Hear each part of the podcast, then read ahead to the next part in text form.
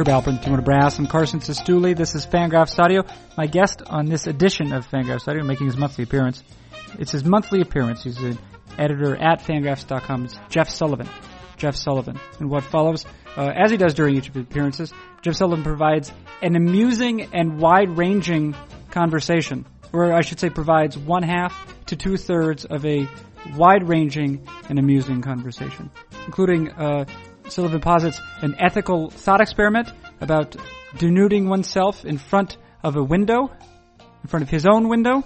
Discusses the embarrassment of uh, merely being alive, embarrassment uh, common to all people, and uh, provides some hot takes in the field of geology. Some of them are pretty great. Some of them are boring. Sandstone can suck it. Nobody cares about sandstone. This is the sort of edgy commentary one can expect from Jeff Sullivan. What one can expect from Carson Cistulli also is a message from the sponsor. The sponsor is Draft, the Draft app. Are you familiar with either FanDuel or DraftKings? These are examples of daily fantasy games. Draft is also a daily fantasy game, unique, however, in that it is not currently in the public eye uh, for potential wrongdoings, but also in that it is uh, designed it is designed for mobile devices exclusively. What you do uh, merely is to find a friend or an internet stranger already part of the draft universe. Uh, you each select by means of a snake draft five players. Those five players accrue fantasy points, and either you or your opponent wins. Are you a confident sort of person? Then you can wager American dollars on these games. On these games is what you can do. But Carson, the regular season, the baseball's regular season is over, is something you might say. To which I would reply, there are also this is still going on for the playoffs, so you can do that as well. Uh, furthermore, there are games uh, for NFL football, college football, NHL hockey, NBA basketball when that sport starts as well. I can only assume uh, that by now your interest is peaked. Therefore, you should know that to acquire Draft, all you need to do is, uh, if you have an iOS device, go to, to the App Store, Android device, go to Google Play. You can find the app there. Begin playing immediately, or something close to immediately. It is Draft. It's Draft app. That is the message from the sponsor. As I've noted, uh, uh, conversation with, with, Jeff Sullivan is to follow. What is it? It's Fangraphs Audio. It does feature senior editor Jeff Sullivan of Fangraphs.com, and it begins right now.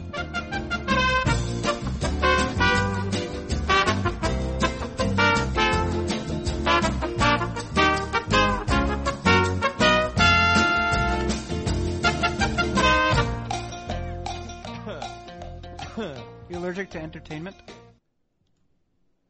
Yes. You allergic to to producing entertainment? I have, I have a number of allergies. I, I need to get in the flow of this. I need to get in the flow of talking. Okay. How, uh, well, how about pop quiz? Yeah. Two, how many people have you spoken today? Uh, one, two. Now you are one. There I'm was no- previous. There was one. Brief, there was one before you. There was one before you. there shall be one after you, but it will be the same one. It'll be the same one. So you're really creating a sandwich. Uh, you're creating a uh, an awkward social sandwich. Yeah, Socially and you- awkward. Yeah. And you would be the white bread. I'm, not the first time I've heard that. First time. How are you? a- oh, well, very good. Uh, not no, not very good. No. not, not I mean, very- not very good for all the regular reasons. And then also, uh, I've been experiencing some gastric distress as I related Huh? to you, Jeff Uh-huh. Sullivan. Yeah, yeah. Everybody knows what that means. Mm-hmm. Yeah, flu-like symptoms. Yeah.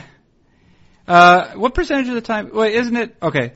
Let's begin uh, with the understanding that I don't know anything, and then let's Okay. continue with this question.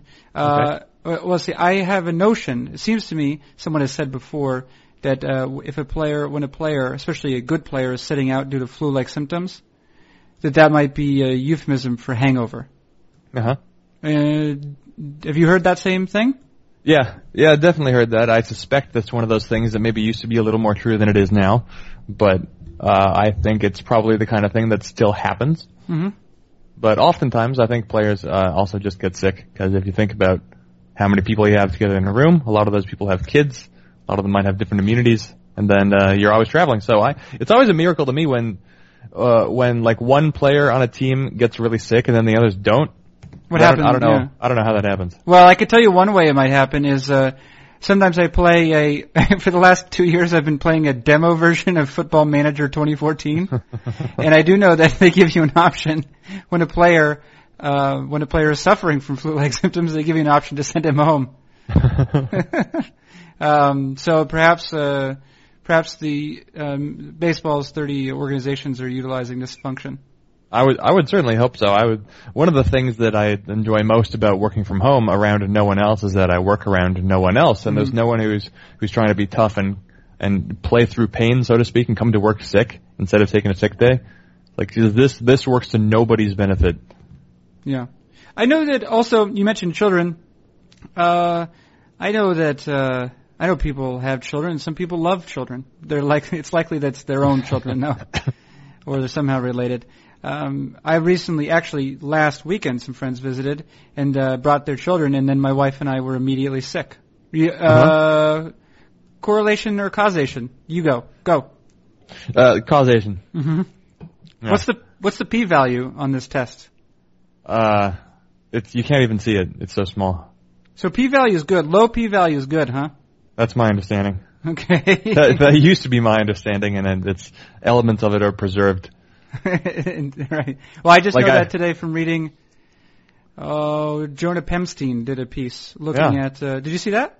Uh, yeah, I did. Yeah, Jonah Pemstein wrote a piece on um, batted ball types and uh, if if there was any sort of what's. Oh yeah. Well, the basic conclusion is that if you it, success as a batter is likely determined uh, based on what you do on f- on uh, fly balls. hmm Yeah, that's. Uh, I don't know. uh, Maybe I suspected it, but uh, never, never expressed so concretely as there. And I edited the piece, so I know, I know, I know it pretty well. At least as I know anyone else's piece. Um, but uh, yeah, he he he uh, mentioned p values, and he suggested they're low. The low ones are good.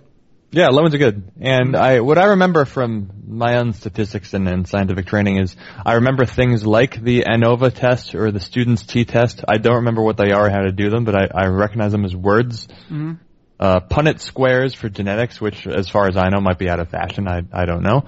But, uh, if you can, I think a, a key to making people believe that you are smarter than you are is to know terms that demonstrate that you know the terms, and then Right. presumably no one will ask you to perform an ANOVA statistical test Yeah, no one wants uh, to do in that. front of them. yeah. But, uh, but if I'm just if I'm telling you right now, like, hey, yeah, I'm going over some Jeurys Familia stats, and I was gonna I was gonna run an ANOVA test, but then we had the podcast. Then that sentence sounds like a Yeah. person who's smarter. Is it? Uh, can you get arrested for performing an ANOVA test in front of someone without what in public? For example, Uh huh. is that the, or is that the sort of thing you should do only uh, only in houses of ill repute? Well, it, I guess it depends if you're uh, handwriting the mathematics on your genitals. I guess it does. I guess it does. Have we talked about whether or not it's a crime to change uh, in front of a window in your own residence if there are children, if there are minors walking by? Have we discussed this? I feel like we've discussed this. Now, when you say minors, I assume you're not talking about besooted Englishmen uh, from the from, the 19th century. True? True. okay, so the beso- besooted or sooty, which is uh, sooty is a good Yeah. word. Actually, sooty let's is a good. let's be, sooted or besotted. Bes, well, okay, so let's go with sooty kids. Sooty. you know, no, they're- wait, so the kids are sooty. All right, so the kids are sooty, Yeah. as they do. Yeah. So yeah, So- we so can wait- even say. Okay. Do they have parents? If Uh, let's say- let's say yes. Let's say hypothetical. Hy- hypothetically, they're walking to high school. Okay. And uh, you're getting you're getting just right Like, oh, the I took a morning shower, right? Yeah. Hypothetically, again, I, this is not my current circumstance. This has been a previous circumstance. Hypothetically, I have taken a shower, Uh huh. and then I am to uh, obtain my clothes. Yeah. I need new clothes, not the same ones I had on No, before. on, don't put the same ones on. Don't put the same ones on. What am I? Uh, a, a word that is an insult to myself. So you're going into the into the other room to get your clothes, and then Yeah. you're putting the clothes on, and maybe you just didn't think to close the window the day before because it's also your office, and you want the window sure, open. right. Right, you want the window open maybe because it's summer too. Yeah, maybe. Nice out. Another more evidence that this story is uh, is a hypothetical and not describing my current situation. This is not something that I did today. Uh, But yeah, no. Another reason is that it's um, it. This is at like 7:45 in the morning. If do you Right. wake up at that time? Uh, yeah, 7.30, 7.15. Ugh. All right. Well, we can talk about that a little bit. Less ahead. so, less so during the playoffs with these goddamn baseball games going all night. Yeah, I know. Stupid baseball. So is it is it indecent exposure if you are exposing yourself basically through negligence that you didn't block the window? Is, does does ex- indecent exposure require intent? I guess. I my guess is it does require some intent. Be- well, because well, all right. So if you're actually out in public and something happens, like um, if you are a woman or a Scotsman, right, Uh-huh. and the breeze, um, the breeze um, pushes up your skirt, yeah, blows up your skirt. In theory, your first reaction will be to reverse reverse course, right? You want Uh-huh. the you want the dress or the your kilt to go down. Now, and, and I think it's very clear to everyone that you're making an effort not to not to be exposing yourself. Um, I I think uh, something that's also just occurred to me is how attractive are you? Because I think Am if, well, well, in hypothetically someone else. If it if it's a very attractive person, then I don't think that it's a concern to anybody. I think everyone celebrates it. You know, Uh huh. and uh, and so I think by that point, but if you're if you have a dog face and dog other parts of your body, Yeah, because the dog face that's always going to be on display no matter what. yeah, right, right. But It's really the dog penis that's more more of a concern. yeah, if you yeah if you're if you're unappealing all around, I think that people are more likely to report you. And also, they probably assume, rightly or wrongly, i you know, if you're attractive, you don't need to do this to to have people. People are probably inspecting you, inspecting your body uh, pretty often. Uh huh. You know, you probably have you probably have good luck f- finding partners. Um, and I will I will say, if I'm choosing my words carefully, it's because my mother-in-law is in the next room, and she can probably hear me. um, so, um, so yeah. So from my side, you're not going to get uh, as much. Is uh yeah. is your mother-in-law visiting to take care of you through your influenza spill? no, but she did help because she's actually a registered nurse. Yeah. So Oh, good. Uh, it's yeah. I don't. It was just fake. It was flu-like. It was flu-like. So to Uh-huh. answer your well, get, I'm going to get back to flu-like symptoms before. Mm. Um, but anyway, uh, um, yeah, I don't know. But if, if it's just your window, I think maybe there might be a there might be a, na- a neighborly call might might be satisfactory. Uh-huh. And then you might, and if someone informed you, you might be. I think it, it would behoove you to be alarmed. Right, because Okay. then Oh, so if sorry. you've been informed, then it the burden transfers to you Mhm. because you were then it is negligence, Right. perhaps. Yeah. I do think that I I think it's always going to be a question of the probability of you being reported. hmm Do you see what I'm saying? What's the probability? That, I mean, I think that. Let's see. Think about Jeff Sullivan. I don't. I I don't think you'd be the the first one to be reported. You know, based on looks alone. You know, your Uh-huh. gender might your gender might might play against you, but it might not. Uh huh. Mm, It's most likely to to play against me. yeah, it's most likely to play against you. Uh, yeah, but I don't know. What are you? Do you have uh any thoughts on it? Not any new ones. I'm in a situation now where there's there's very young children who live next door. I'm in a second story office. Uh, you brought they- you brought up the children in before, yeah. Yeah, but uh, they they frequently play in the parking lot behind our building. Yeah. And if I am standing in certain areas, then I can see them out the window and they can see me back.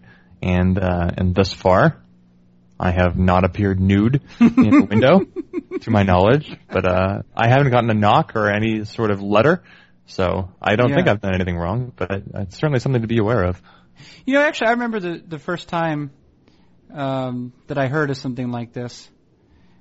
Is uh, it was on on my block? I think when I was a kid, I lived in a cul-de-sac in Concord, New Hampshire, and I believe one of our neighbors, uh, she it was a divorced woman, and I think that she, you know, she had like a whole house, so I think that she rented out a room, uh, and this is before like uh, Craigslist or Airbnb. Maybe the chances of really being able to vet your potential uh, your potential uh, lodger uh, Mhm. were lower.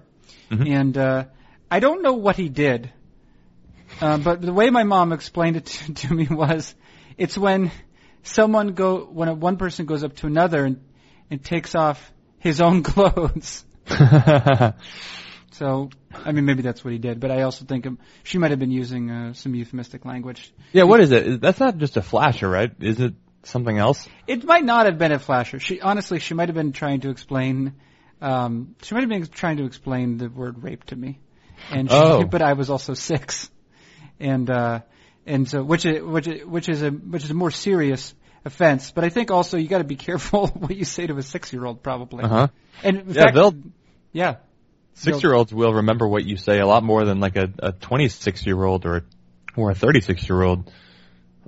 Six year olds are clued in. They'll they'll remember that crap, but when you get older, then you just have your own things going through your head, so you're not really paying attention to anyone who talks to you. Like right now, I know we're both just entertaining our own thoughts in the Yeah. course of a podcast where we casually interact with one another. But when you're six, you are listening to all those rapey keywords. Do you remember, um, along those same lines, do you remember at what age you learned, um, you learned that Santa Claus was a, um, you know, like a mythical character? Oh, it was a very young age. I, my mom was not a good liar. Okay, okay. So what, what, what are you saying approximately? Uh, let's go five or six. Okay, let's say five or six. Did she also add that you should not tell the other kids at school? Ooh, I, I don't recall, but I doubt she cared. Not her kids. The, yeah, right. They're not her kids, but don't you feel? I mean, at a certain point, right? That this is a. You don't have kids. I don't have kids, but you do have. It's an illusion that some people value a lot, right? I think allegedly. Uh, I think this is true. I think I think I can believe that there are people, uh, and I think probably my parents were among them, who derive pleasure from no, from their kids um, believing in, that Santa Claus exists, that Santa Claus delivers presents. They get very excited, and I think that if if children if they have some value, it's that we can uh, live uh, vicariously. We can experience joy through them because it's hard enough to it's hard to generate it when you're older Mhm. right? Because they they're full of wonder, these kids, and and viruses, as we've discussed. um, but they're full of wonder, and they experience it, and you want, and perhaps, even for selfish reasons, you want to, them to keep experiencing it. But you also realize at a certain point it's not going to happen. Um, so I remember my mom told me a little bit older than you, maybe seven or eight, and but she added. Um, not with the, not without some gravity. She said, "You do not tell people in school." You know, but I feel like uh, that same year there was a kid who was there was a kid who was going around. I feel like there was some kid or maybe multiple kids who really ex- who felt who derived power from this knowledge. Right, and, And it, it only takes one, right? Because it can take one kid who Yeah. tells you that Santa's not real, or it takes one kid with MRSA, and it's like, well, now the entire school is infected with this knowledge or disease. Right. Yeah. Well, I was thinking. I was trying to imagine a five or six year old uh, Jeffrey Sullivan, Uh huh. and I was wondering if if if he was if he was um, driven mad by power, but uh, and and felt this need to tell all his classmates. Now, key fact: uh, Jeffrey Sullivan, until probably about three years ago, did not like to talk to people. so I would not go out of my way to even as a child, others. you didn't do. Well, you do, this was a fact even when you were a, a little person. Oh God, talking is just the worst. I did not feel comfortable with talking, and even now, I uh, I don't feel super comfortable. But I, I think you you grow up and you realize there's just you welcome the embarrassment of awkward social interaction because you have less less pride tied up in your social performance. So you just uh just kind of let go and things get easier. Yeah, right. Well, it becomes not embarrassing because you realize, um, what are the what are the stakes? I mean, what are the Well, stakes? yes, it, it becomes less embarrassing because you are more open to embarrassment because you don't care, and other people observe you as an older person, and they already assume you are a certain level of embarrassing, and so they are less less surprised by your embarrassing performance. So Yeah. really, uh, it's it's bad to be socially inept when you're maybe in your early 20s and you want to make really strong impressions, but as you get older, it doesn't. Nobody cares. You're of less value to everyone, and and you know it, and you act as such. yeah, Yeah, well, it's good to hear that you're coming to terms with that. You know, I, I just turned 30 this weekend, so it's all coming down. Oh, you're 30, huh? uh, Oh, well, happy birthday, Jeffrey Sullivan. yeah, thank you. Yesterday I had my own flu-like symptoms. Oh, you uh, you you created your own flu-like symptoms. I was, uh, I think I had, I had told, uh, managing editor of Fangraphs, David Cameron, that I was going to be around, uh, second half of Sunday, so watch the baseball game and then write something for Monday morning, and then I knew very quickly upon waking up Sunday morning I was not going to be around to write about the playoff game last night. That was not going to happen. Oh, you were you were incapacitated all day. more or oh less. yeah, he was he was. An What did you do to yourself, Jeffrey? poisoned myself? yeah, I guess so. It sounds like it. And as I've learned in in hindsight, others not nearly to the same extent. So I was. Where not did a- you did you go to uh, a uh, a drinking a drinking house a drinking Oh. hole? What do they call Okay. it? A watering hole. a watering hole. I a drinking house? or the ordinary. Did you go to an ordinary, which I believe is an early colonial term for bar? Did you go? Did you visit your ordinary? Ordinary. Uh, no, no. We visited an extraordinary, renting an Airbnb cabin near Mount Hood. what? Yeah. That sounds like something that you would like. It, it was it was those things. There was a there was a a river, the Sandy River, that ran uh, out back of the cabin, and there was a hot tub also behind the the cabin. And so there was like I don't know a dozen of us or something there, and then uh, my you have a girlfriend. dozen friends? well, no, because some brought others. Okay. You, was- like the people you do know where you're like, hey, do you have any friends? Because we got we have enough beds. So We actually we did not have enough beds. Oh, you didn't? But anyway, there's at some point my girlfriend went to bed and then I was still up doing whatever. And uh toward whatever hour of the morning it was, I went out back in the dark to just kind of stick my feet in the hot tub. yeah. And uh my girlfriend shortly thereafter came out uh convinced that I had gotten too drunk and drowned in the river because she said that it quote seemed like the kind of thing I would do. Yeah. I don't know what that means. Uh, that maybe she thinks I'm depressed and suicidal, or just that I'm a complete idiot who would drown himself in a cold mountain river. But I was not. Uh, I was not dead in the river to everyone's great relief, except mine. I guess I wouldn't care. You were you were in the hot tub. You were in the hot tub. yeah, a hot tub. Uh, that sounds good. I, I thought you were going to say that you vomited in the hot tub. No, no. No, you kept I it all. You kept it I- all together. I avoided that particular flu-like symptom. Yeah. Just uh, felt like I wasn't about to. So you so yesterday was a rough day. Yesterday was a rough day Mm-hmm. Of your own, uh, of all of your own doing. Of, of my own doing. But it's a. Uh, here's one thing I like about, and it's it's less relevant now. But say in my early 20s, late teens, I was very I was a very anxious little guy, and in particular, I would say I was um, I was very worried about uh, diseases, right?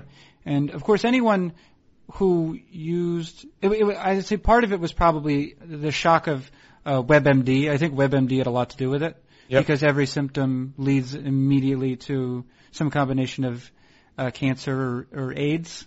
hmm Uh, and so, well, maybe, or cancer AIDS. There's a whole Cancer AIDS, new, absolutely. A whole new disease that, that you find on WebMD. And so this was, at, you know, to some degree the advent of, um, you know, at least, you know, having a home compute, you know, home computing, home, home internet access.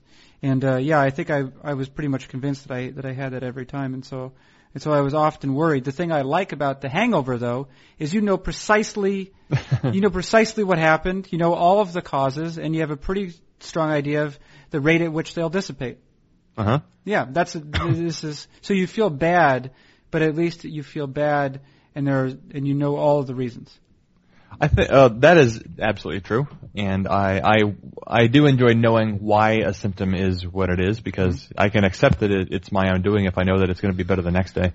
Um, I forgot where I was going. You were going Uh, to disagree with that partially, maybe. No, it sounded like you were. I don't. Uh, no, it was going to be a good point too, but it's gone. Oh well, I think think- every what is what is memory loss a symptom of? it's a symptom of a lot of things. Yeah, I think it is. I, I have it. I think for me, I can just blame it as a symptom of a brain injury that I sustained, but otherwise, it yeah, you kind of go to that a lot, though, Jeff. Well, I mean, I wouldn't, uh, I wouldn't do that so much, but I have this brain injury that limits my memory, so I don't remember when I've done it before. I think every alcoholic beverage should be served to you, uh, with a very casual, gentle, not naggy at all reminder that, hey, just so you know, the more of these that you have, the worse you're gonna feel tomorrow. And here you go, enjoy, drink up. Because I think it's the easiest thing in the world to have the first one, and then you think, well, now this is happening, the door's open, and I'm Yeah. just gonna drink. And it feels I good. It feels good. It feels really good. It feels like you only want to do that. Yeah, you feel like a you feel like the the funniest king. You feel like a king that does not even need a uh, a joker. What do they call those? people? What is the other word for those people who uh, hop Jester? around? Yeah, jester. You don't even you're your own court jester. Yeah. Yeah, that's how funny you you're. That's sort of what sort of king you are. A very novel type of king. Have you ever been one of those people who keeps a notebook to jot ideas down when you feel inspired? Mm, I don't I don't feel inspired. All right. So I, when- I when create you- a time of day when I make those notes, and I All right. maybe I cult, maybe I mine my memory from earlier in the day. I think you can you can have a really good plan for a. Okay, I'm going to drink, but I'm going to remember to have a lot of water. Yeah, Going to make sure I, I get enough sleep. I'm going to eat before I drink. And you can have all the intentions in the world, but they go away as soon as you have the first drink and you think, okay, well, I'm just going to have another drink. I don't need water. This is basically water. It's just toxic water. So what could really be the problem? so if you could just have one person be like, hey, you could just don't, th- this could, you could feel ill tomorrow if you don't handle yourself just a little better. Have a nice beer. And then they hand you the beer and then you, you drink it. Then you accept the reminder do you And drink? then will you drink water? I don't know. I don't know down. how it would manipulate behavior, but I feel like you would. It would certainly do something, and you would have some measure of hangover avoidance. Can you explain in say three minutes or less precisely what a hangover is, or generally what a hangover is? Well, I- no, because medical science can't either. Oh, really? Hangovers are very poorly understood at this point. I mean, it's here's what we know a hangover is. It's alcohol poisoning that you did to yourself, and there's nothing. to this point, there is no single proven way to make a hangover better or to avoid a hangover except by not drinking poison on purpose Right. that you do to yourself. And Part and of it so seems all- to be dehydration, right? Yeah, I, dehydration I believe is a component, but then there's also no compelling evidence to show that drinking more water while you drink alcohol makes any difference. Oh, You really? still get yeah. Huh. So This is uh, this is of more interest to a friend of mine, but then that's knowledge that I then uh, take from his uh, posting about it. So he has more direct knowledge, and I have more indirect knowledge. But yes, to my understanding, it is uh, hangovers are very poorly understood. Sleep is very poorly understood in terms of how it works, and uh, we know that it works and it's necessary, and you die without it, but we don't really understand every how it does the things that it It does has it has considerable benefits. many Sleep. very very many be- and you know very few benefits from not doing it uh for Right. for the longer term uh a number one drawback of not sleeping enough is you become a dead person Yeah. and yeah. so we know we know that That would be. Uh, um, you you mentioned uh, your own hypothetical suicide in a cold mountain river. uh-huh Suicide, suicide by ins- by like a self-inflicted insomnia. uh-huh You know, you just say, I'm going to stay up until I until I die. I think it wouldn't work. It's like when you try to hold your own breath and you Yeah. just breathe. I think at some point it just becomes automatic. You will pass out. What if you hold someone else's breath? Oh, you know, people do that all the time. yeah, That's called choking. That's right. I forgot. That's what happens when you choke someone. Uh, frowned upon as well. Yeah. Don't do that to the don't do that to the neighbor children either. It's, God, sometimes it's hard really to accidentally choke someone though. I don't know. Honestly, Your Honor, uh, it's these hands around my throat. I just give it a, a, a deep throat massage. Accidental suffocation may be a little more possible if you're just like, I'm just gonna take a nap here, put my pillow down. Yeah. I didn't realize there was someone else's head there Oh, under underneath it. underneath where I put my pillow. But if someone starts, if someone, if you stop breathing in your sleep, by like that's by like an external means, when you wake up, probably. Uh, well, so if you stop breathing in your sleep, uh, my understanding based on the, uh, Dave Cameron, uh, experience Is you wake up your you, roommate? you wake up your roommate, you draw in, I believe, actually all of the air in the room. uh, you create a vacuum, and then you have to expel that air uh, through the back of your mouth and your nose. and uh, you you repeat this about 749 times an hour, uh, and you I- and you drive your roommate insane. Should be said. I don't know if he's actually, uh, if he's been tested for sleep apnea or anything, but I do know. Uh, wouldn't that be? Um, you gotta get that tested. You gotta wear one of those iron masks or whatever. I don't know if they're iron masks. Well, you don't have the an man in art, the art, the artisanally the artisanally made ones are. you can get those. I'm sure they are available in Portland. I bet the I bet the sleep apnea masks in Portland. I bet the options are very strong. Uh huh. You can find like a nice like a nice mahogany mask. Uh huh. What what are people looking for in masks? I don't know. You know, a, I don't know what people are looking for in masks.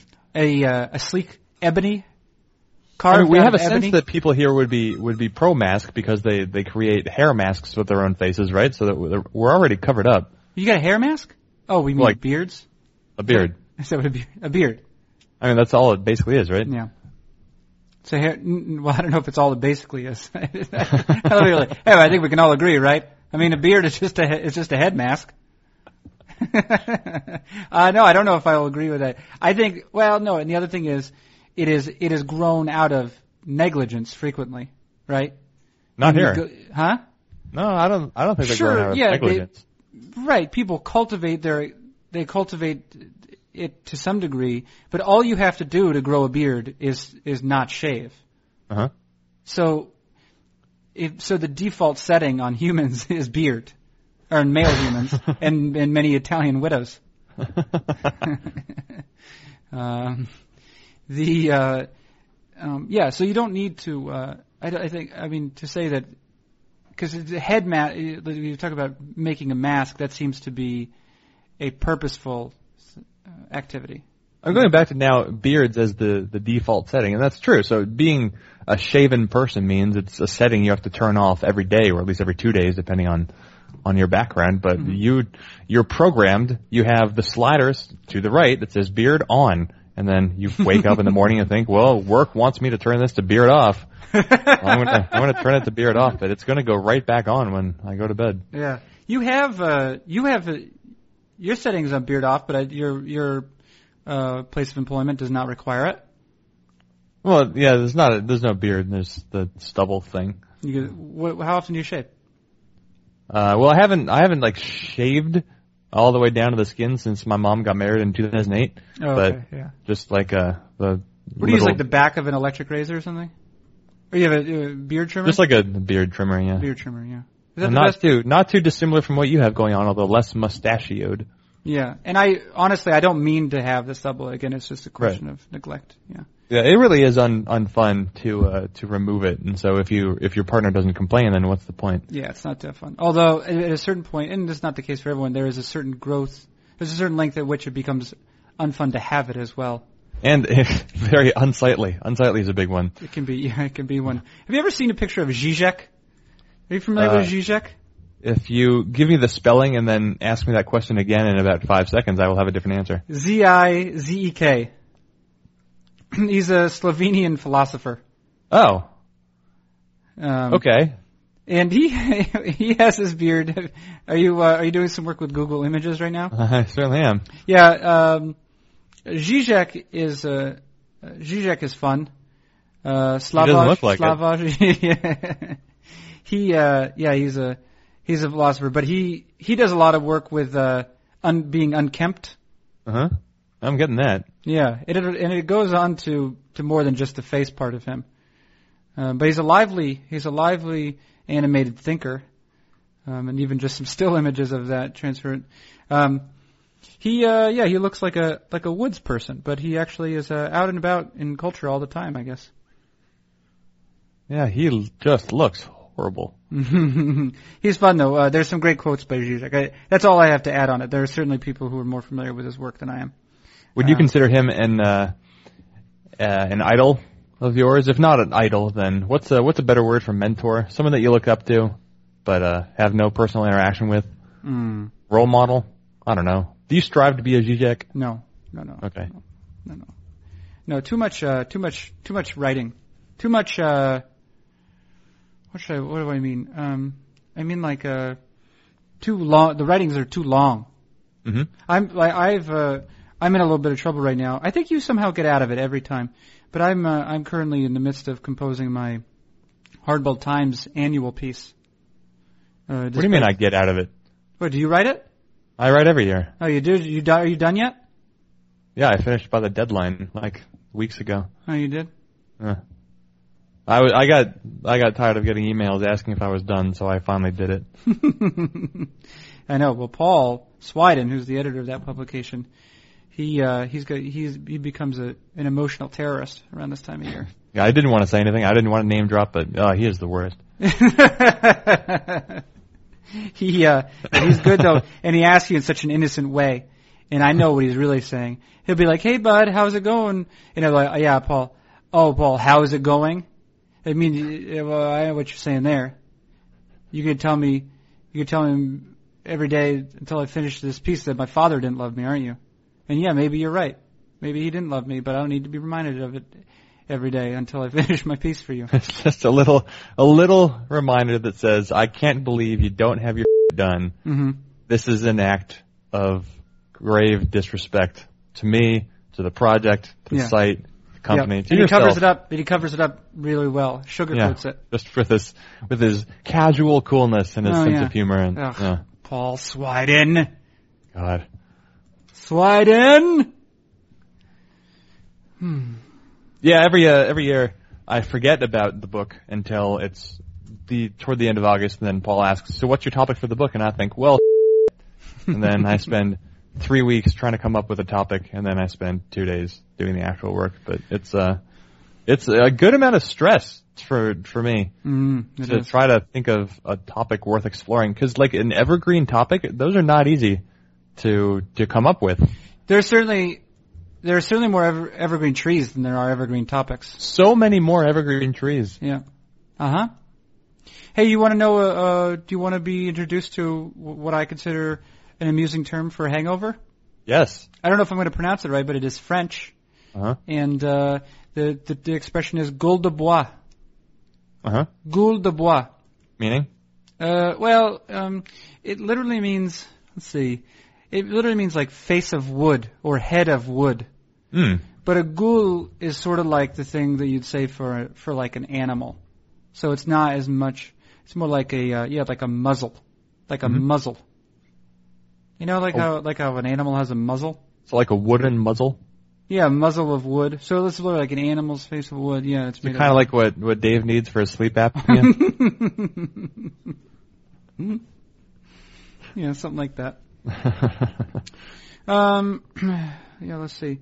Uh, I was going to ask you a question. You, you mentioned a little bit already. I've been thinking recently about. Uh, I've been trying to think in an intelligent way uh, about about what makes a place uh, I, I, ideal to live in. uh huh. And I noticed you've talked a decent amount about walk scores, and you were doing such in our chat, our live blog a few weeks ago for the Oh yeah, I was asking about the walks where someone found a couple hundreds immediately. I guess Yeah. they, they knew those already. Yep. Uh, what what do you how do you feel about? I guess so. There are two things, right? Uh, one of them is objectively, like objectively, how well do you feel as though the space, the space in which you live, whether it you know could be your your specific house, and then more broadly the area around you, how well do you feel it is designed to, you know, to um, facilitate happiness, or the or as close as you're going to get to that? Mhm. And then there is a I don't know if it's a subjective element, right? But it has to do with a sort of um, network you're able to create in a place. So, for example, I think Portland is well designed. I think where I live is well designed. However, I had some personal circumstances in that I was being from the Northeast. I didn't live near any family, right? Which was Mhm. part of it. And also, I would say that the landscapes were so in some areas of of uh, the Northwest were so alien to me that I ne- that I never quite felt comfortable. And so, even though I would say objectively the place was well designed, it um, given a, a certain con- given my own personal set of context, um, it was not ideal. Landscapes being man-made or natural. Mm, I think probably the the natural ones. Like if you, when you go e- like when you go east of, and of course I lived in Seattle before, but like when you go east of the of the Cascades, you go east of the Cascades, it's very uh, it's very dry. Was it like a what did you say call it a high plains desert or something like that? The that? high desert. High desert. desert. Yeah. high desert, and then um, yeah, and then even even the is it lack of sun, uh, which I don't know. Maybe, maybe I think I don't know if, if natives of Portland are more likely to become accustomed to it, but uh, I didn't necessarily. My third year was a tough one. We had three sunny days over a three month span during the winter. It was tough. Yeah, it's not it's not pleasant, and that is kind of set in now. Recently, we kind of have the gloom going for a while, Okay. but uh, I I think there are enough breaks. You adjust to it. My first winter here was was the most difficult. I became depressed uh, for the usual seasonal reasons, but uh, I think our our livability scores, if we were to create our own formulas, you might have a little more emphasis on on uh, the goings out, the locations where you might uh, Yes. you might find a supper club or whatever other things are. Yeah, I you like, supper clubs. I'm glad you mentioned. Yeah, yeah, they don't have. Uh, well, but that, that's also true though. In the, in the in the Middle West, there were still some sort of like alien um, cultural uh, details that uh, Uh-huh. you know that you know you never get quite used to. Maybe, or maybe uh, I only lived three years in Madison, so could change certainly. I'm sure.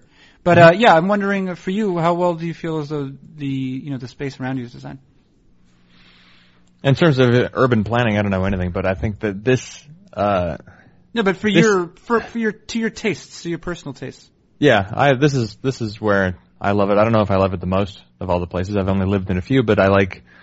Uh, I I have less need to be in a city and the hustle and bustle, but I know that if you if you go to a more rural location, then it's going to be more difficult to have a social network, which is uh, quite important for mental health. And so I I feel like I've arrived at a good uh, a good equilibrium for having my time, having other people time, and being uh, proximate to the outdoor locations I most enjoy. I wish I were maybe a half hour closer to Mount Hood, but other than that, I'm I'm very content. And the greatest problem uh, at this point is, however, how many other people are settling on Portland as also being their location of contentment because the city is getting too big, too many people. It doesn't have the capacity for all these people, so More will change. expensive. More expensive, More- huh? far more expensive and uh yeah i don't need to go portland doesn't have any citywide uh rent control Hmm. policies so it's just kind of uh people can charge what they want and there are the people who will pay that money which is a problem it is not unique to portland but there are a lot of people coming out here trying to make it the new bay area because no one can afford the bay area anymore Do, do you think that uh, are there any uh, discussions about potentially introducing some sort of rent control? I don't know. Uh, I that is beyond my my knowledge, but I think that it's a situation where if I were in a different relationship circumstance, then maybe I would no longer live where I live. But this is uh, this works for now, and I'm fond of it as long as I can afford it. Yeah. But it doesn't really make sense to be a blogger who works at home and live in a super expensive place. Uh, it doesn't. Well, no, it doesn't because you're not. You're not. Yeah, you're not there. You're not benefiting from any sort of uh, what cost of cost of living uh, adjustment. Right. You don't need to worry about your commute, really. No, your commute zero. My commute, my commute is zero. But it is nice. It's, it's nice to live in a place where you can walk around, though, don't you think? Yeah, although as discussed earlier, I'm still not sure if I can walk around naked in front of the windows. Is that a deal breaker for you? well, it has been so far. Wait, if you were to live a half hour closer to Mount Hood, would that would that be living in Gresham? Oh God, no, no. It would be more like I don't know, Cascade Locks. But I don't want to live in Cascade Lock. That's miserable. So I don't know. I don't know what the ideal is, but this is this one's pretty nice. I guess Yeah. Bend is Bend is pretty solid. Good compromise. Would you live in Bend? I would, you know, if I could just like uproot eight or ten friends and that we just all move together like as a clan, Yeah. then that would be ideal. I don't want to start over. I'm too old for that. So you're saying just like a Ku Klux Klan is, that, is, what, is what you're trying to create? We even all have costumes. We're gonna dress like ghosts, but but ghosts who are also those guys who are put in the corner when they're bad. Well, yeah, we want the hats so that we don't collect snowfall in the winter. We don't want the hats to collapse. We want A-frame hats. Mhm. Yeah. Yeah, they're just simple A-frame hats. it's just a, it's just an elegant design. Hmm. All right. Well, I was I was just curious about that.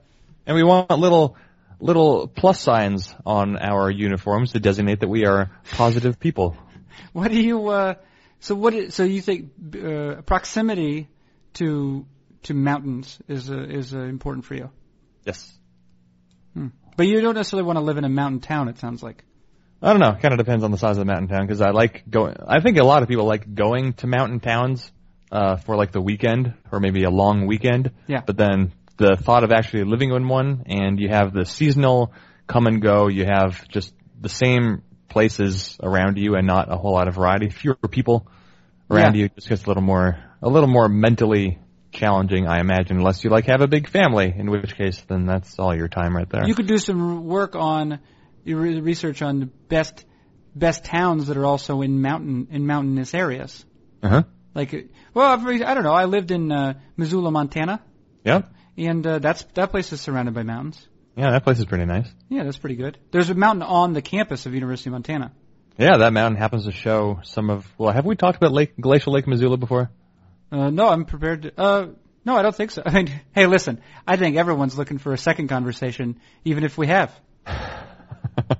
glacial Lake Missoula. So Glacial Lake Missoula is uh, is a glacial lake that formed uh, in and around Missoula, Montana. Yeah. This took place, oh god, tens of thousands of years ago in the previous ice age, and so there was a a glacial dam that formed from uh, from ice, and so a very giant state-sized lake developed in that part of the continent, and then as the as weather warmed briefly and the ice am would break, then the water from the glacial lake would flood out and it would charge toward the sea along the path of, of least resistance. And so it is the, the constant, uh, reforming and breaking of that glacial ice dam that led to the floods that led to the creation essentially of the Columbia River Gorge as, uh, Rudd as red flood water rushed down the gorge and scraped the sides of the sides of the gorge, scraped the walls, and so Portland, uh, it's estimated the location of Portland, which is basically at sea level,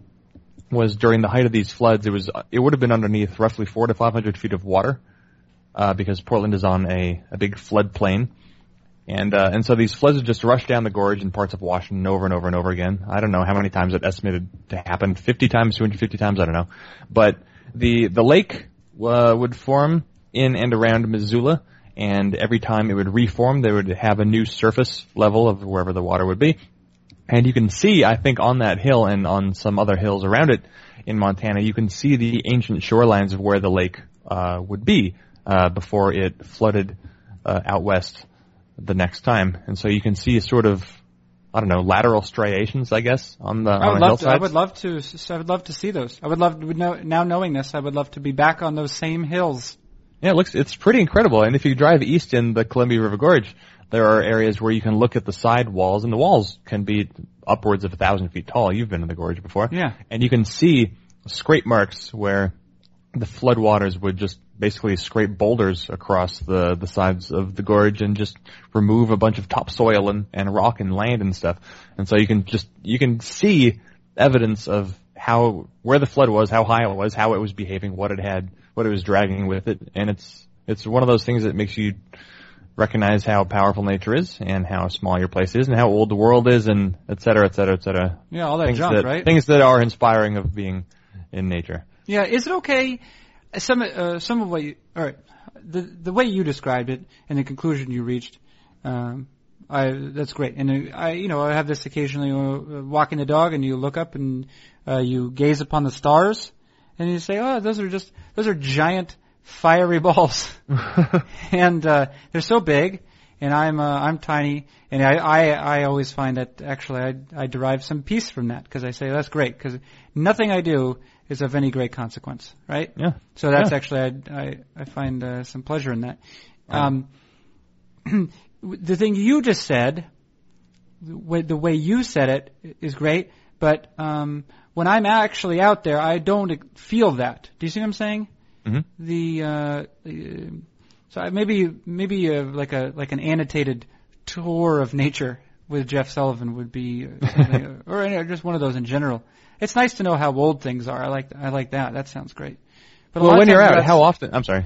well, even if I see it from the bus, it's like it looks so mossy. Sometimes it's nature is mossy, you know, and damp. Uh-huh. It's mossy and damp. And I, A lot of damn. It looks un, it looks unpleasant from that. I think I should probably wear. I need. I don't even have the right shoes. You know, Uh-huh. you know, you know. There's no shoe. There's no right shoes. Well, I mean, most shoe most shoes are pretty good for looking at a star. You know, you just go Uh-huh. outside. And, oh, there's stars. All right, you know, your dog uh, uh, performs. Uh, it's Makes. uh, you know gastric uh, exercises, Huh? Yeah. And then you go back inside. But to go out into the nature, you know, you need usually some sort of clothes because it's so mossy and damp. But then the moss, the damp moss, uh, if you dry it out, can make for a, a reasonable bed. So there's there's always there's always an upside to the downside. Well, it's not always an upside. Sometimes it's just cold and. Know. But uh, how often when you're outside?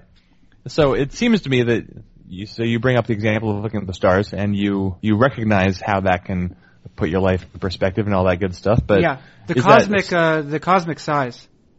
so are these things that you recognize in retrospect and you don't feel necessarily in the moment? No, with the stars, I can I can I can uh, They can facilitate that moment whenever. Mhm. But nature, not so much. Nature, I, like I look at, I see a bunch of rocks. I guess maybe if I knew more, you know, if I knew more. Mhm. I think it's Yeah. pretty easy with stars. You say it's giant fire gas in this way out, and you're like, that's impressive.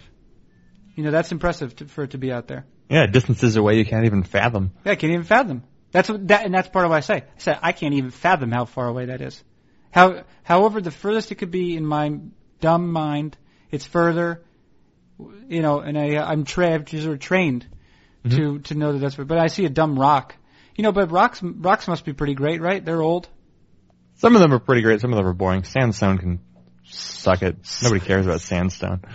But there's there's some pretty pretty cool rock. I mean, just being in in uh, Hamden, Connecticut, as we're talking about this again. Yeah. I remember my brother uh, took me to a place that was called I think East Rock Park or maybe it was West Rock Park. I don't know. There's both, but the the parks would have displays of how old glaciers carved the landscape into what is observable today. And so I don't know if there's any any explanation that can make Hamden compelling, but there's there's certainly background. trying, can- yeah, yeah. they, they're trying really hard, but there there is some background that can give you just some sense of scale and and time. And I think what I like about uh, a volcano is just you go to one and you look at the scale of the thing, and then you think how much earth this thing has moved, and it just it doesn't make sense. You look at even like a moderate eruption like Mount St. Helens, and you look at what happened because of it, and you think, well, this is this is still something so powerful. Nothing humans can do can come even close Yeah. to replicating the strength of of this event that just happens naturally.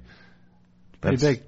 That's pretty amazing. You, uh, um, I, I- would you agree that in to some degree um, a town's motto is an opportunity to, um, not to sell others on the on the notion that that, that town is great, Sure. has promise, Uh huh. um, represents the civic pride, perhaps.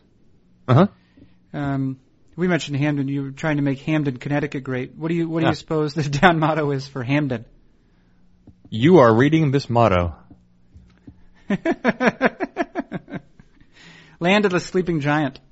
Oh, okay. Is that, a makes sense, reference to that giant thing? Uh, Sleeping Giant is a another natural park, state park. I don't know what it is, but it's nearby. And what it is is a hill with some rocks that, from a certain angle, uh, is said to resemble a sleeping giant. It is not more interesting than I have just led on to you, but that is what it is. And uh, and my brother showed it to me from a different area. He said, "I think that's the sleeping giant." And I looked at it and I thought, "Is it?" And he said, "I I think that is sleeping giant." And I I asked him again, "Are you sure?" And he's like, "Yeah, I think that's it." And I said, "So what is sleeping giant?" And he said, "Well, it's a hill." That from a certain angle, which is not, not this one, it resembles a sleeping giant. And I thought, okay, let's go home. Uh, Hamden, Hamden, um, in the last whatever, say ten years, has twice appeared on uh, different lists for best places to live or best small cities. CNN, fi- or 53rd on CNN Money's list of America's best small cities in 2012, 2008. Is that the list of America's best small cities to live in, New Haven adjacent? Yeah, now that you mention it, now you mention it, I, I the see. subtitle. Uh, yeah, and then there's a hundred, hundred best places to live and launch. Live and launch. Live and launch. Uh huh. Launch what? Launch your. Rockets. It's allowed. it's how they. It's how they're trying to attract a space program. Houston, Houston East. It's it's one of the top 25 places in Connecticut to live named after ham. How's your running going? Oh, I ran the race. Oh, you did. You're done. Yeah, I did it Oh, when was it? uh, a couple weeks ago. Oh, Worked out. well, now I feel negligent. So, No, it's fine. you, uh, we have it on once a did- month, Jeff. I don't know if you noticed that. Roughly once a month. once a month. So you did, you did okay? You you alive? Bro, yes, broke the two hour mark. Finished uh, with just under a 152. I think is pretty good. Did you beat your wife? Let me hold on. That's Hold not a funny. It's not funny. It's no the sentiment. It, The sentiment is not funny. The accidental, accidental uh, phrasing was funny. Uh, in in no way, no. In, in zero ways have I beaten my wife recently. Uh, Um, there was a. I'm sorry I interrupted. what I just remembered. There was a, a part uh, when we were driving out to the cabin over the weekend. that uh, my girlfriend is telling me about the layout of the place, and she said uh, to me, "Do you really think we're going to have sex in the cabin with all of your friends?" And I thought, well, this is a this is a sentence where a comma greatly changes the meaning of, of the sentence. Yeah. That is that is the extent of it. Man, eat Uh. shoots and leaves, right? Oh boy. yeah. Anyway, so you uh you Yeah, finished, fi- yeah, very happy, Finished the race. very happy. Have you ever run one of these things? I've never done a one of those. Uh, no. Yeah. I'm sure you do. I mean, you, you know, you do fine, right? You run all the time.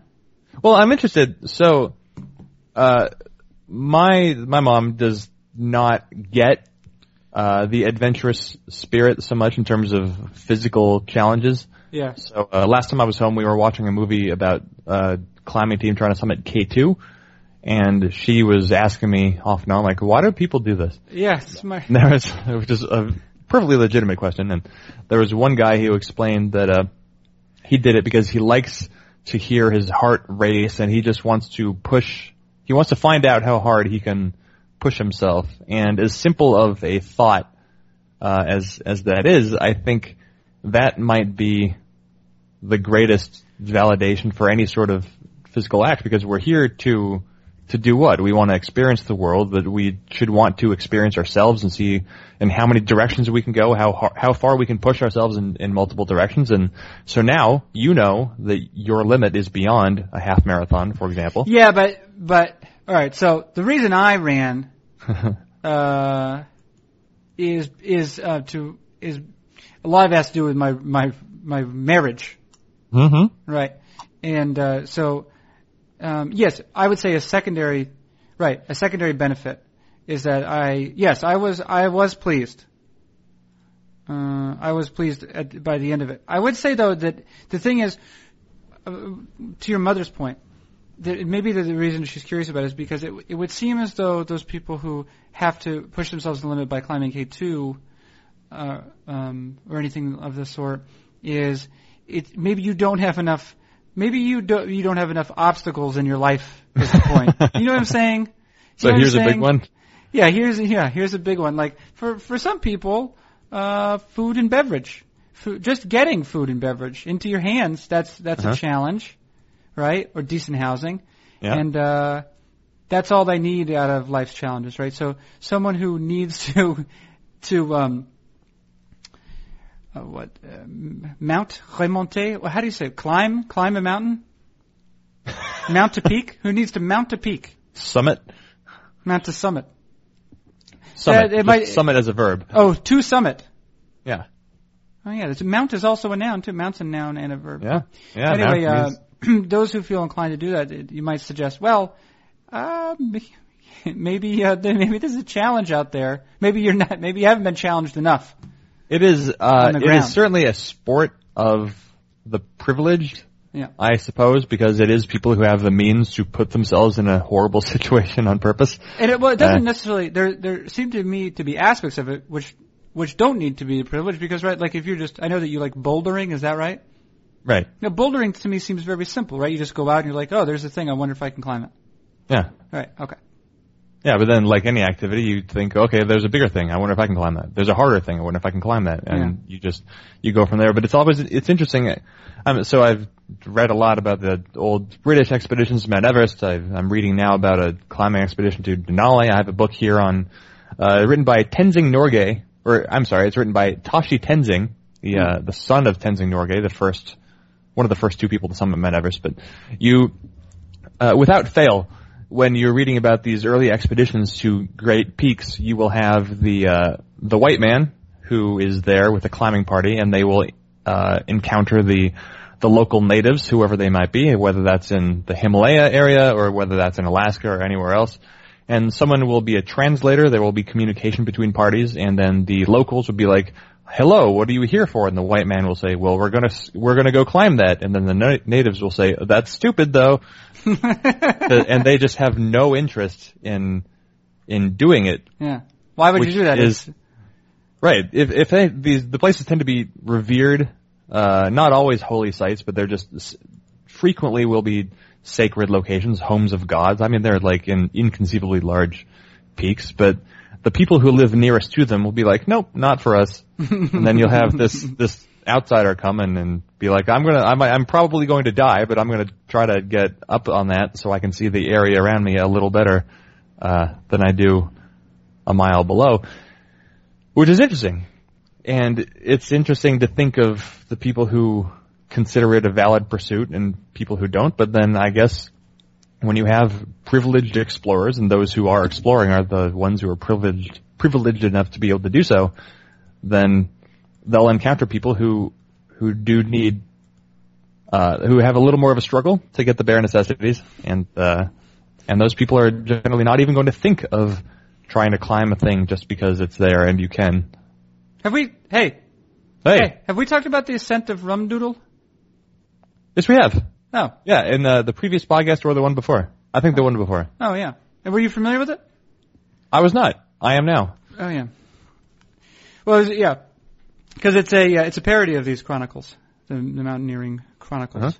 and yeah, the people are the, part of the joke too, because you mentioned usually yeah, there's the white dude, um, and then there are the natives. In this one, the natives the natives have no problems climbing the mountain, Mhm. uh, whereas the white dudes have quite a few quite a lot in the way of problems, Uh-huh. and then uh, but they take the credit.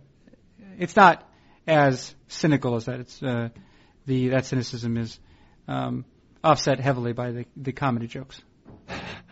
Well, the uh, the first person to officially set foot on the summit of Denali was actually an Athabasca native, if that makes any difference. Mm.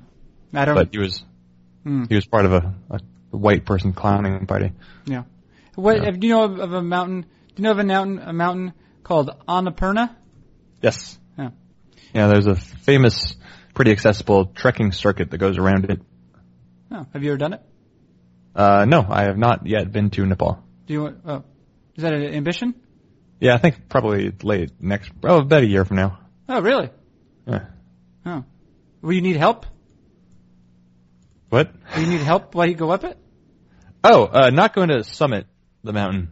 Uh, Oh. I am not, I am not a Himalaya climber. But there's, there's a, there's a circuit that goes around it, so it circumnavigates the mountain. Oh, and it's uh what uh, pretty or something? Yeah, probably. Although actually, if you read like the the old journals and chronicles of the initial explorers to the area, they just talk about how desolate and gray and horrible it is. So maybe it's not so pretty. Oh, well, I guess you'll find out, huh? I guess. Well, for a year, if you make it, if you don't uh, find yourself swept down any rivers. I, I guess I could die.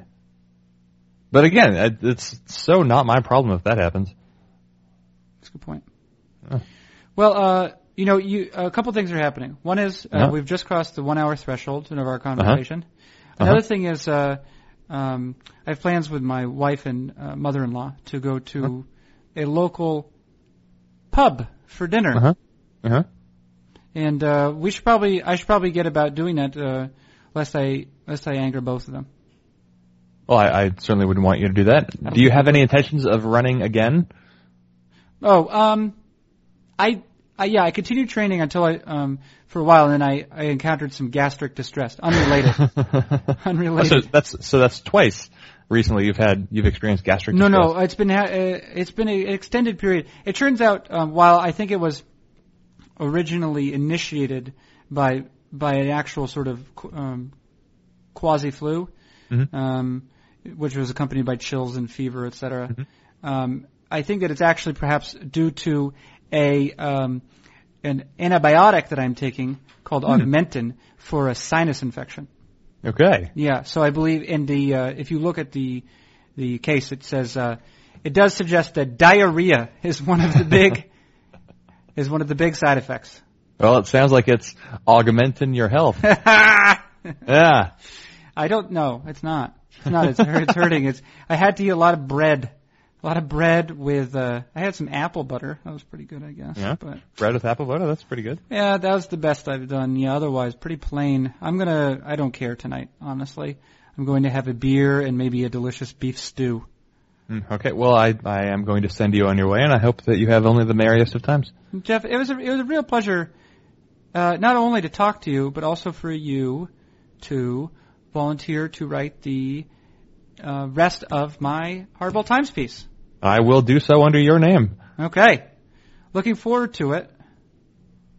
Uh, what do you think it's going to be about? Uh, I can tell you what I've started on. What'd you say? farts. Farts. Yeah. Historical nerd farts. Actually, I'm doing historical nerd. I know you are. I saw the topic list. Um, Sorry. Yeah, so there's a lot of farts in there. Well, a lot of farts. There's going to be. just- There will be at least one sentence in the piece on David Hale. oh my god. Yeah. David Hale, who was lights out for two starts uh, in 2013. He really was. I two believe you. starts, Two starts, strikeout rate 30, uh, uh, th- over, just above 30%, and a walk rate of uh, only 2%. 63% ground ball rate. You know, all this does is make me think that Rich Hill probably isn't good. Yeah. Well, who knows? Well, we don't know yet. We will, we will soon. We will soon. Yeah. That was what. That was four starts. The the neat thing about David Hill, I guess, in that year is that he got to have those starts and then it was it was just over. Like the se- the season was done. So th- his record will forever show that as his season. It's not like he just had two starts in the middle of being David Hale the rest of the season. He just had that. I'm pretty sure. Yeah. Yeah. Yeah. Yeah. Yeah. David. Right. David Hale did that right at the end of the season, and that was it. And Yeah. I'm guessing they were. Uh, it was late season call up. Yes, it was. Both September starts. He and had then a- he yeah. that with the Braves, Yeah, it was. and then he went to the Rockies, and God knows Yeah. what sense. He had, uh, yeah, his his debut start of that year. In fact, it was his it was his major league debut. Oh, this is something to talk about. Major league debut, five innings, home against the Padres, uh, twenty batters faced, nine strikeouts, and then seven of ten batted balls. Seven of the the ten batted balls were ground balls. hmm That's very good. That's great. That's really great. That's really great, David Hale. Way to go!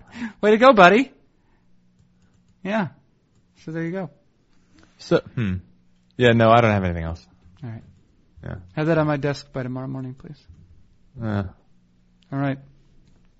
so I have to print it out remotely. Yeah. What do you think about for a title? Jeff Sullivan has flu-like symptoms. Uh, for this? Yeah. Well, I, Jeff Sullivan had flu-like symptoms. Just Jeff Sullivan's. How about Jeff Sullivan's flu-like symptoms? Because the use of the past tense in a title does not seem to be particularly compelling. That's true. Jeff yeah, Sullivan's. because you want to make this as compelling as possible. Yeah, that works. All right.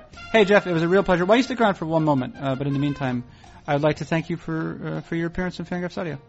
Thank you for allowing it. Yeah, that has been uh, senior editor uh, Jeff Sullivan. I'm Carson Cistulli. This has been Fangraphs Audio.